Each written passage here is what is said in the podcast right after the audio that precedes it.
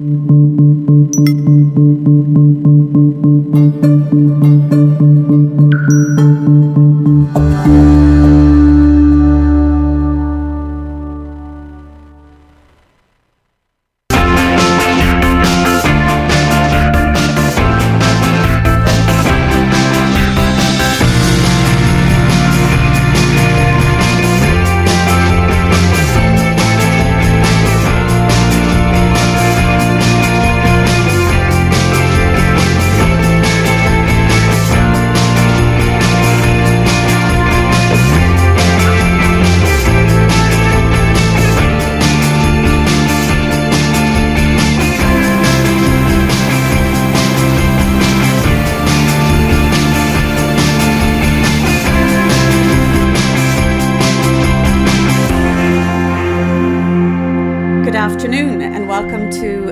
Episode of Rachel Gaffney's Real Ireland, and I am indeed Rachel Gaffney. So, thank you all again for joining us for another week here in Dallas, live from the Lincoln Center uh, studios, just off of um, Dallas North Tollway and uh, LBJ Freeway. So, hi Anna, how are you? Well, hello, Rachel. How are you? Let me just put my camera on here. How are you doing? I'm great, it's thanks. October. Yay! Finally, a bit cold. Does it feel like fall outside for you? Not really, but um, on your table it says so. Look at that. Well, I think it feels a little bit like that. I don't know what time you probably came in much earlier into the studios this morning, and I came in here a while ago, and it is a beautiful 65 degrees outside. Um, which is about you know 65 degrees Fahrenheit or 18 degrees Celsius. So I'm not complaining about that weather at all. I'm, I'm thrilled. And so, um, whether you call it autumn or whether you call it fall, um, you know, autumn is what we would still refer to it in Ireland, and fall is what you refer to it in America. So, whether you call it either or, at least, uh, you know, it's like new, new money, old money, autumn, fall, centigrade, Fahrenheit. We just can't seem to get on the same page, can we? But this is the perfect segue, actually, I didn't even plan this, but to talk about autumn or fall and how uh, in one country they say one thing and in another country they say another, but yet we kind of are talking the same language or doing the same things in different traditions and how things get changed. And in this week's episode, I thought I wanted, I thought I'd do a little bit of um, do an Irish Halloween special. And Sarah Curley said to me uh, when I came in here a while ago, "Oh, do you guys celebrate Ar- um, Halloween in Ireland too?"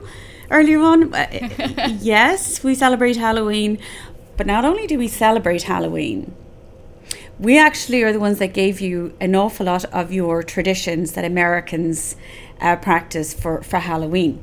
So I wanted to say this to you. Um, Halloween spending last year in the United States, I don't know if you know this statistic or not, Anna, but the uh, according to the um, National Retail Federation, Halloween spe- spending was estimated at nine billion U.S. dollars.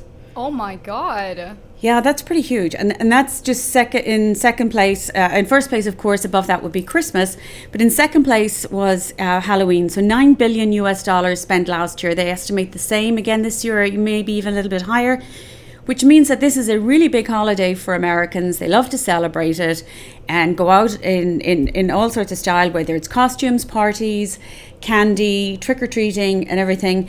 But did you know that Irish, that uh, Halloween traditions here have their origins in uh, in Ireland? Did you know that, Anna? I did not know that, and I am so excited because I kind of had a glimpse of uh, what we're going to talk on the show, and we have really good stuff. So I'm excited yeah, to, to yeah, delve yeah. into it. So I think the only way to explain this is to go um, back to the very beginning and give a little bit of context and a little background as to uh, how we got here. And I'm going to talk about jack o' lanterns, trick or treating. Halloween games, costumes, and the backstory as to how this all got to where it is right now. So you got to go back to the ancient Celts. Now, who were the ancient Celts? The Celts were uh, living in um, various parts of Europe, and they go back as far as about 1200 BC. And they were in England, Scotland, Wales, uh, France, Spain, and Ireland. So these really are who your main Celts were. Now, just a quick little brief history thing. So prior to Christianity, we had the Celts practicing, you know, our paganism. Um, they were practicing um, their religion, and the Druids uh, were the religious leaders for the Gaels, G A E L S. And the Gaels were the Irish form of, of Celts. So you had the Celts in England, you had the Celts in Scotland, you had the Celts in northern part of Spain, uh, you had the Celts in uh, parts of France, which would be Brittany, um, and Scotland and Wales. And each of us had our own different languages, a form of language or um, dialect, which was known as sometimes you hear people saying, Are you speaking Celtic? Are you Celtic? So the origin are the Celts.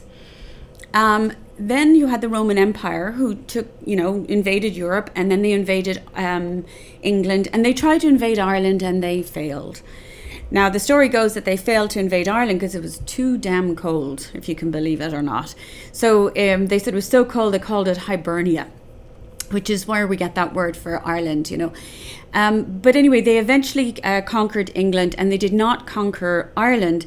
So the Celtic culture or the Druids and the way they practice things lasted much longer in places like Ireland. And then Christianity came along. Had St. Patrick in the fourth century who introduced, um, you know, Christianity and Catholicism to Ireland. And then things started to change. So we went from the ancient form of practicing paganism, Druid and Celtic cu- customs and tra- tradition, and then it went over to uh, Christianity and Catholicism. Now, so that's, I mean, obviously there's a lot more to this, but we want to talk about Halloween. So that's why I'm starting here with this. Um, in Ireland, we um, because we speak Irish and another language, we all know what the word Samhain means, and it's spelled S A M H A I N. And what it basically means is the end of the summer.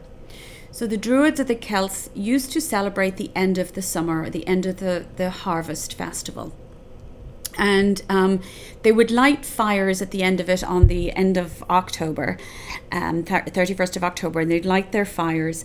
And in the homes, the Irish used to uh, put out the fires in their hearth, and they would gather at the large fires around Ireland where the Druids would light them, and they would take some of the burning embers from those fires and then bring those into their homes or put them in little turnips. Now, hold on to that thought about the turnips and the burning ember and the light, and we'll talk about that a little bit later on. I'm getting to that, but I, I hazard a guess that some of you might know where I'm going with this. Um, but the Druids and the Celts used to believe at the end of this uh, season, the end of uh, winter, you know, when everything was dying off, they believed that it, we were now moving into, sorry, the end of summer and going into the beginning of winter. Um, the Celts believed that they could cross over to their world, to this other world, and they were afraid. So, what they wanted was to protect themselves from being maybe kidnapped or taken by monsters or whatever. So, they would dress up in all these costumes to protect themselves from the spirits from the other world. Do you know where I'm going with this, Anna? Uh huh. I the, am liking where this is going. Right. So these are the Druids, right? Um, the Celts. We're now going back to this this time frame, and these were all of their customs and traditions. And so we're talking about the end of the summer, the end of the harvest the beginning of winter, the beginning of darkness, the beginning of much longer days, and then this crossover of evil, maybe as well, and spirits. Um, they also believed back then that um, when they saw cats, a black cat, they believed that it was actually a human that had died. And if this human was not a good person on earth and was evil, they were coming back in the form of a cat, and that that was their punishment. Oh. So Black Cat, Death, Fire, you know, we're kind of going so this is this amalgamation of the Druids, the pagan culture, um, moving over with the crossover Christianity. Um, and so th- these kind of cultures were starting to sort of merge and mingle um, as the years were going by. And then come along the Catholic Church. And Samhain was taken over because the Catholic Church started taking over more and more of these pagan holidays and it was replaced with All Souls Day on November the 1st. Um, and the night before All Souls Day was actually known as All Hallows Eve, which eventually became known as Halloween. And it wasn't until the 19th century, the late 19th century, when the Irish and Scots moved in such large numbers that Halloween became popular in the USA. So when we moved over here, we started bringing some of our customs and traditions with us. And you, you're talking about the Scots and the Irish. So you've got two different forms of Celts bringing their traditions, and then you've got you know people in different parts of Ireland and different parts of Scotland. So you've got regional differences. So all of these were coming over with them. Now, what I want to do is I want to talk to you about some of the Halloween traditions. So the first one we're going to talk about is the jack o' lantern and we all know about this famous pumpkin. And um, I love watching all the TV at the moment, and uh, you know the pumpkin carving festivals. And I saw, I think it was on the Travel Channel yesterday. They were talking about um, pumpkin derbies and people putting motors on them and making them into what? boats. I yeah. love this idea. So all over the United States, they had a kids thing like they have the carving out the pumpkins and putting them, attaching them to skateboards and motors and having races, carving out these giant pumpkins in lakes, and then they have to put a motor and you have to be able to, you know, sail it across. So we've come a long way with pumpkins, and it's changed so much. It's it's phenomenal. You bet. But let's go back to the jack o' lantern and how did we start carving pumpkins? Why why where did that come from? Like, does anybody know why we started carving a pumpkin and why that became a Halloween tradition? Well, um, we have someone in the comments section on Facebook kind of uh, trying to uh, give a little bit of a hint on this. Can I read it or do you want to? No, go ahead and read it. Okay, so uh, Gillian Oliver says, "I love Gillian. Gillian, there we go. I, I know I I always need your your guidance okay. on pronunciation. So he says, "I love this story. Um, uh, before pumpkin carvings, there was turnip carvings, but the turnips were too difficult to carve, so pumpkins replaced them." Smart girl, Gillian Oliver. Um, what actually happened was during All, All Hallows Eve, they used to do what was known as souling and souling was the type of singing. And so these people would go around in ancient Ireland and they'd go around in these costumes and they would sing, they would go from door to door and they would sing and they would hope for a little bit of money. The idea was you'd give them a little bit of money and they would pray for your soul. If you didn't, then they would play a trick on you, hence trick or treating. But they would carry turnips with little burning embers on them. Now, a turnip in Ireland, a turnip in Ireland uh, is different over here. So that we have turnips in the United States and we have rutabagas. A turnip in Ireland is more like a rutabaga here, but they were huge. They were really big, and we used to carve them. And then when they came to the United States, the turnips were so small they couldn't really carve these, and they came across the pumpkin and they thought, ah, that's easier to carve. That's bigger. We'll carve that. So that's how they started carving the turnip. But the story of the turnip, to go back from, we'll go from the, the jack o' lantern, because who came up with the name Jack? Do you know why we call them a jack o' lantern? Well, we called them a jack o' lantern because the old story in Ireland was about Stingy Jack. Now, he was quite a guy, Stingy Jack. He was very brave. He made a deal with the devil. He did? He did. He was in a pub, which is very Irish.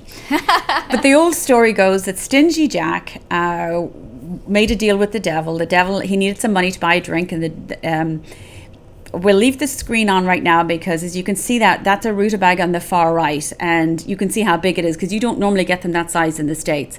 And it's pretty ghoulish looking. It's a it's a bit more scary, bit scary, than uh, what, what we go around with now friendlier. So what happened was you have jack making a deal with the devil now you don't make a deal with the devil but he did and he managed to to win um, or so he thought that he wouldn't take his soul but he forgot to put the caveat the devil was going to take his soul after 10 years. And then he made another deal with him that he would not take his soul ever. Um, and then he tried to go, when he did die, he uh, tried to go to heaven, and they wouldn't let him in at heaven because he was so nasty and making deals with the devil. And then they didn't want him in hell either. So the devil um, sent him off wandering the earth for eternity with just a little ember, going back to the, you know, the symbolism of the fire and the embers gave him a little ember to light his way and he could put it in a turnip and that's how he could light his way going around the earth for eternity. So Stingy Jack is wandering earth for eternity with nothing else but this ember in a turnip.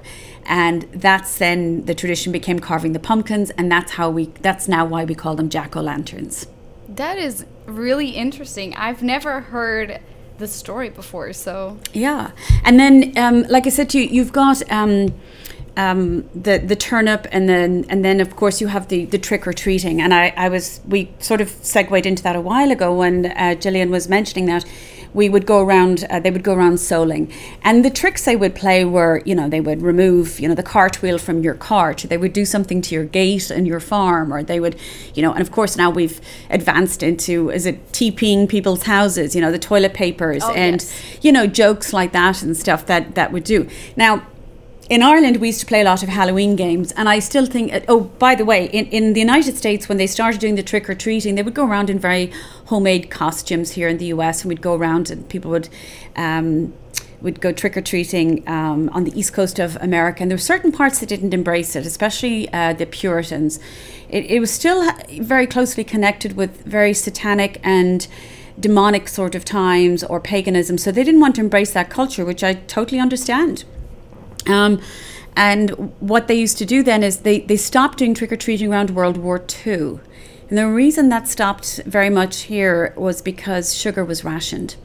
So you couldn't really give out candy or things like that. And then post World War II, it sort of uh, there was a resurgence of Halloween and trick or treating and candy, and now it's the nine billion dollar holiday that it is here in the U.S. Um, I don't know what it is in other countries, but as I mentioned earlier, this is according to the National uh, Retail Federation. So I didn't come up with these numbers just you know, didn't just you know Google it and just come up with it. It's it's something that's talked about a lot by the National Retail Federation. So nine billion dollars is a lot.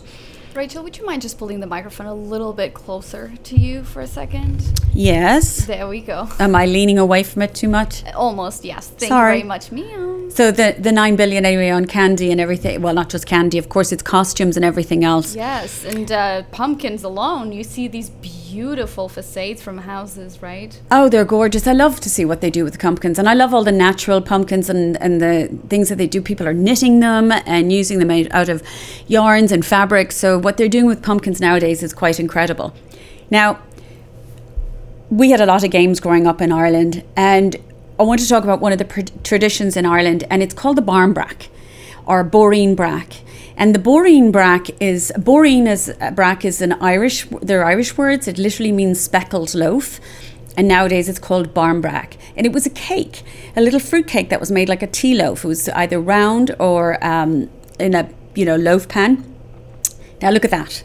I wrote an article a few years. I used this photograph, which I got courtesy of Dúchas.ie, which is a website in Ireland that uh, is run through University College Dublin, and this site documents things from back from the 1920s and photos. And I'm a nerd; I love scouring through it and reading the stories from back then. But do you see those two girls? Do you see them? Look at them sitting there. I always laugh and look at her. They're so happy looking at the Look at her sitting there, buttoned up in her nice tweed coat, and you know, they're they're so well behaved, and they're sitting there with their slice of uh, brack and a cup of tea. Now, I grew up in a house with four children, and we didn't behave like that because we were dying to get our, our slice of brack. So this goes back to, again, the Celts and the Druids. They were all into, I, I hope I'm pronouncing correctly, d- divination. Divination? Divination, Divination. not divination, divination, you know, divining and fortune telling and everything.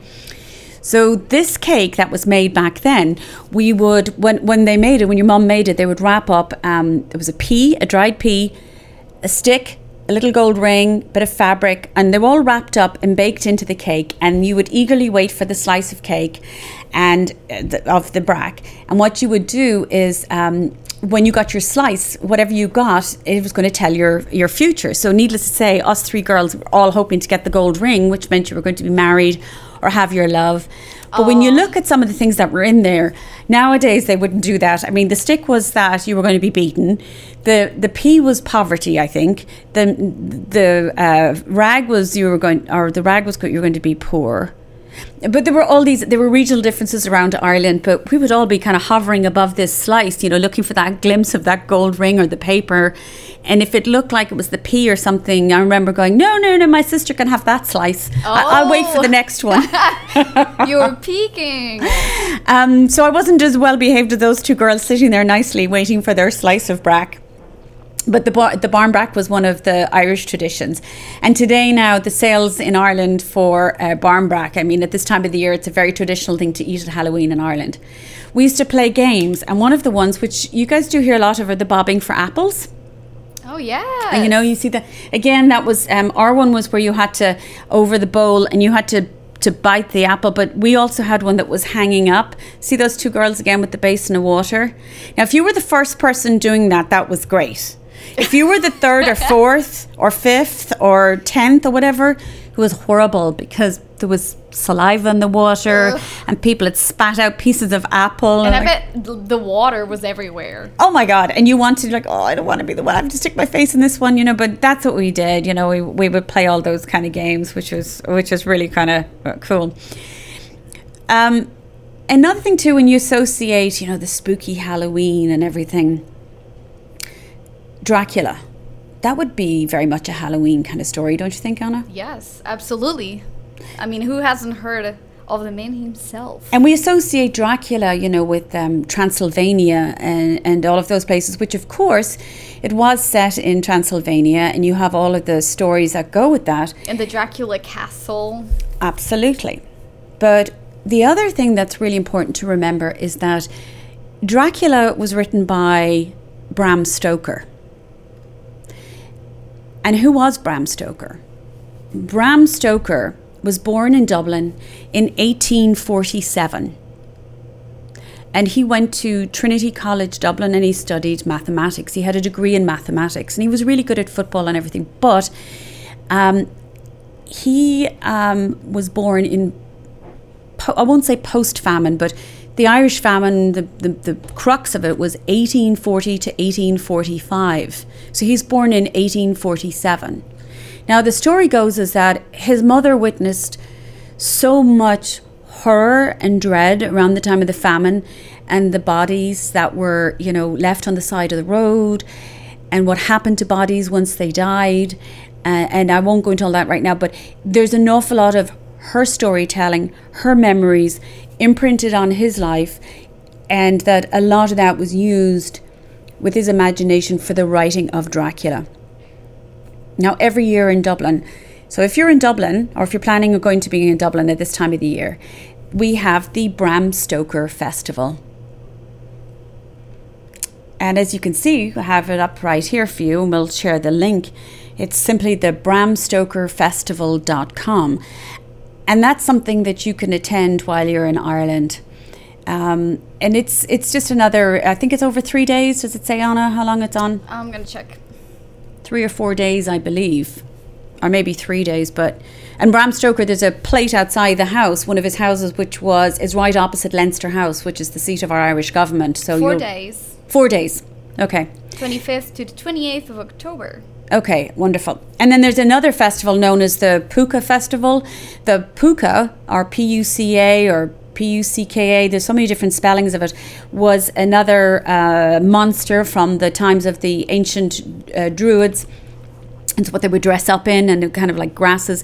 So they've just launched this huge Puka festival in areas of Ireland around County Meath. Um, and that festival will be happening um, at the end of this month in Ireland over uh, different parts of Westmeath, and that one's going to be pretty spectacular over two or three days. I think that's brought by Fáilte Ireland, which is F A I L T E Ireland. I should put up a link for that. I just remember that right now, but it's called the Puka Festival. Um, I'll include that as well. oh, will you? Yeah. Okay, uh, because it says here, I have the thing about the Dublin, um, about the Bram Stoker. Uh, they have Night Watch, an outdoor spectacle at Dublin's Grand Canal Dock that will run across all four days of the festival.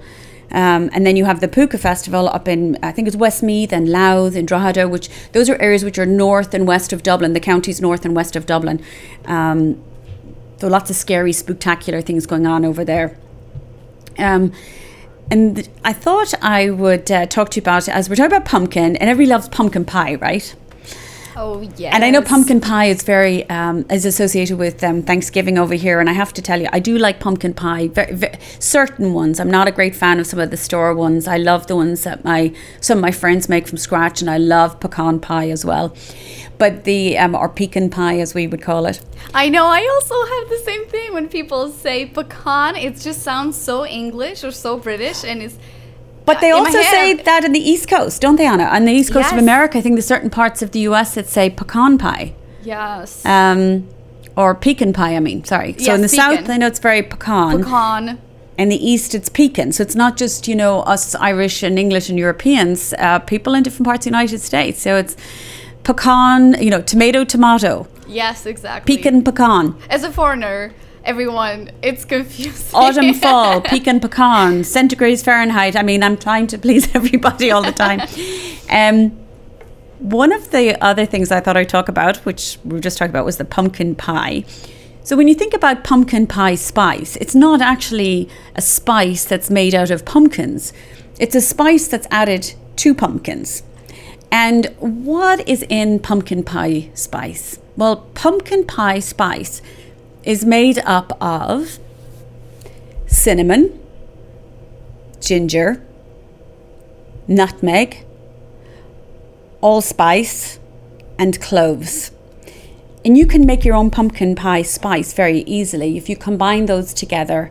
Um, I made some there about a week ago. I just took some cloves, some fresh nutmeg, some cinnamon, ground them all up in my, you know, the coffee bean grinders. Oh yeah. So I just took a little um, uh, group of it, put it together, and spiced it all up. Put it in a little jar.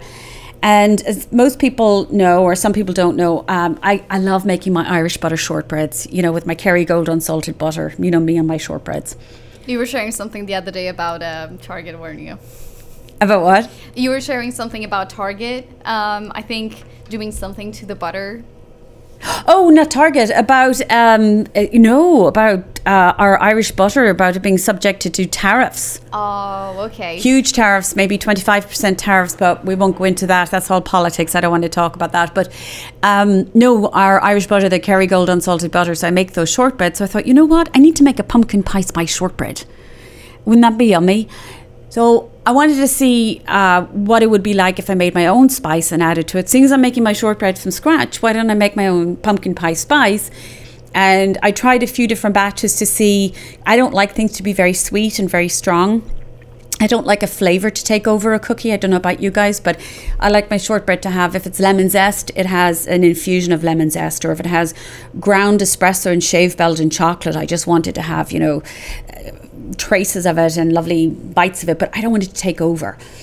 Um, because remember, it's still Irish butter shortbread. So for the pumpkin pie spice, um, I made it and I did two different versions, three different versions, and then I got the right one. So um, I did a little video just to show you our little recipe. Do you want to see it of what of how easy it is to make? Let's definitely play that. Okay.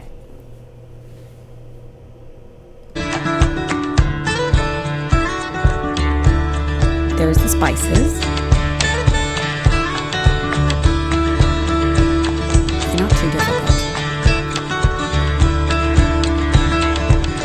Course, you can look at this afterwards.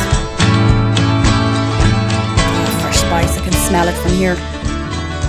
You're creaming the butter and sugar, obviously. That's important to gradually add the flour. And there they are. You can see little flecks of them. Can you just there, you know, with I obviously have cloves and things on there just to show you. But um, so that's an easy little recipe for you. That's up there um, for you to make your own shortbreads if you want something a little bit different for Halloween this year. You know, you could make them in little, uh, stack them and tie them up in little baggies and give them to somebody, tie them and maybe put some acorns or something around them like I did. I just went out to the garden and picked up some acorns and um, grabbed a couple of the branches off the tree and just threw them on the table. And so there you have it, you know, something that's simple. And I know it's say, oh, there you have it. But like, if you can't think of what to make, I'm doing it for you. So, so there you go. So there's my kind of Irish Halloween traditions. Um, the little stories, I hope those help you.